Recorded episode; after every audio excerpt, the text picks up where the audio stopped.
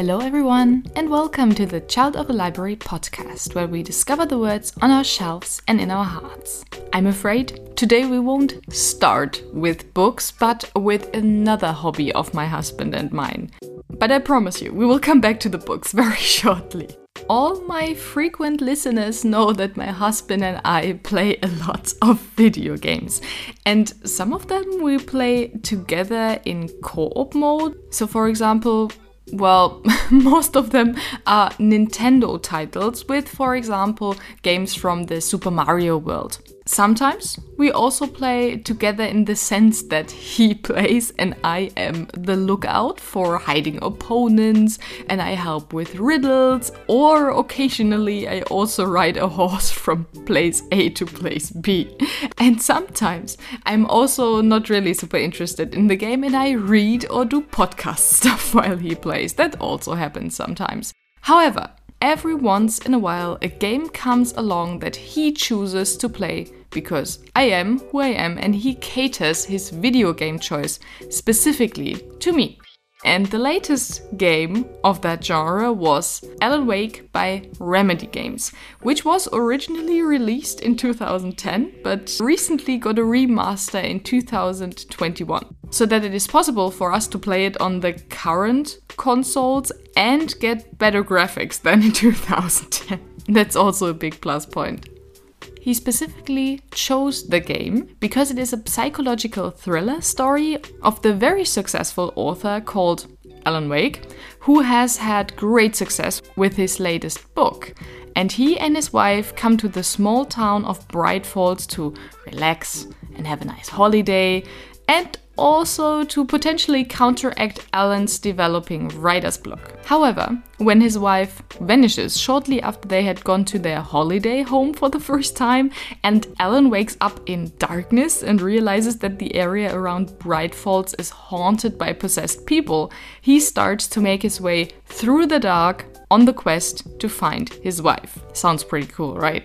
I can definitely recommend that game. It had a very strong narrative voice, and you could really see that the game had literature in mind when it was created. So for everyone out there who might think, oh, maybe this is too scary for me, it was definitely not too scary. So also good for people like me, and even though it had its lengths in the middle, my husband and I absolutely enjoyed the experience of playing it together. I will not go into too much details about what happens along the way or anything in the plot part from the basic start, but one thing that I have to mention for this episode, and I'm sorry there's like minimal spoilers ahead, is that the last scene has an open ending.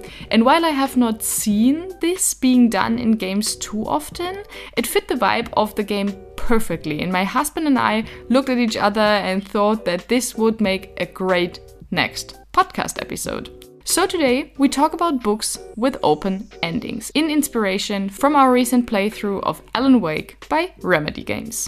I just love it when my husband's and my hobbies blend together a little bit. So the first example of a book with an open ending. Yeah, we have to start very early, and we need to go back to my teenage years, because I want to start with a book that maybe no one really expected on this list, to be honest. And that is Twilight by Stephenie Meyer. This might come as a surprise to some people that this really is the first book that I want to talk about, but I need to tell you a little story in order to give you a bit of context. So back when I read Twilight, I read it in German back then, because we are in the year 2007 or so, and I was a young teenager. And back then, German translations of famous English books were a little behind, and the internet back then was not the biggest thing, because you did not watch book-related videos all the time and you did not have a smartphone. Just imagine that. So my best friend, whom I read the first Twilight book with, and I did not know that there were other books in the series. We basically thought that it would be over after book one. I think at this point, everyone basically knows what Twilight is, so I will not go into detail about the plot, but when we read the last few sentences of book one, and I I think I can spoiler this one, right? I mean, if you have not read Twilight by now, I'm pretty sure you won't read it eventually. And for good reason, because the book is problematic on so many levels, but I digress. So in the last few sentences, Edward, the main vampire dude, lowers his lips to his crush Bella's neck, and the book ends on Bella's thought embracing to be bitten. But you never know whether it actually happened, because Edward said before that he actually did not want to do it, and I can remember what discussion erupted from this ending among my friend and me, and also our other friends who read the book a little later on, until we found out that there were more books and the open ending was not so open anymore. But for the time being, it was a pretty big deal. So now, for the second book, we jump a little into the present day, and particularly to last month, where I read If We Were Villains by M.L. Rio. I could not and I will not shut up about this book because I loved it so much. It is a crime novel with William Shakespeare's work at its core, and if you want a bit more info on the synopsis, check out my last episode, number 22, because there I will go into a bit more detail about that.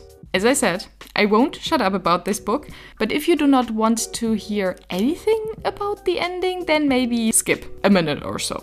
When I read this book, I really developed a strong bond with at least some of the characters through their development. So I really felt all the feelings with them and was happy at the possibilities that the open ending offered. So basically the main character went through so much in finding his identity, finding his place in this group of very talented young people, discovering his sexuality and hidden love, and seeing what the open ending would do to potentially give him his happy end or not, was very satisfying to me, and I didn't mind the actual outcome was left open. When I think of books recently, it really didn't bother me. I don't know why, but I was super satisfied, probably because everything that happened so far in the book went so much up and down on a roller coaster.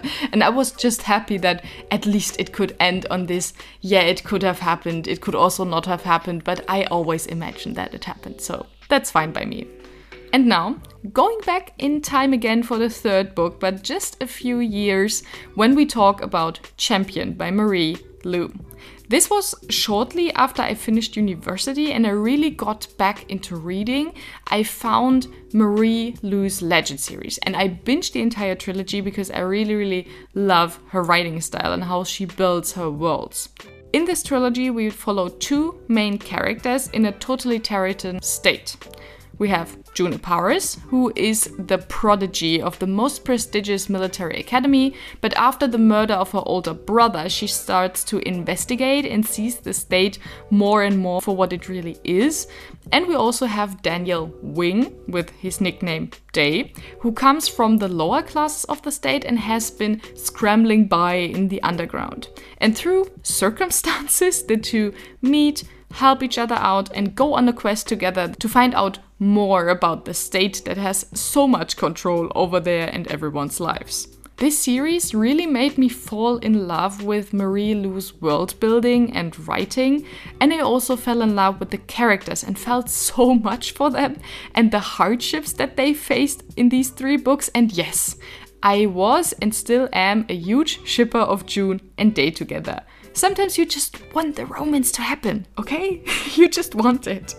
And now is the part where you should skip in case you want to read the series still. Because towards the end, one of the most heartbreaking things is that Day suffers from extreme memory loss towards the end of the book. So June and he reach their ultimate goal. They get a chance to shape the state in a way that they will hopefully make it prosper, but Day does not remember anything about them. So after a few months, or is it years? I think it's even years, their paths cross again, and when he sees her again, he has the feeling that he knows her better than he can remember, and he wants to get to know her again. And this was a tiny bit frustrating when reading it. I'm not gonna lie, because I wanted the fluffy happy end after you went through so much with these characters. But oh well. You got a sort of open end, and yes, of course I imagined a happy end for my characters. I'm that sort of person, as I already said. Yeah, stressful times. But I will leave it at this for now. This was so much fun to go through my Goodreads and see which books actually had open endings. To be honest, it weren't as many as I had hoped. Turns out I often leave a book with the feeling of an open ending just because I want more of the story, but actually the book is not open-ended in this strict sense. But nonetheless, these were just 3 examples of my list, so let me know if a part 2 would be something you would like to hear. Just drop me a direct message on Instagram at childoftthelibrary, comment below the Instagram post correlating with this episode, or write me an email, childoftthelibrary@gmail.com. I would love to hear from you. And until next time, I hope that we discover the words on our shelves and in our hearts. Bye!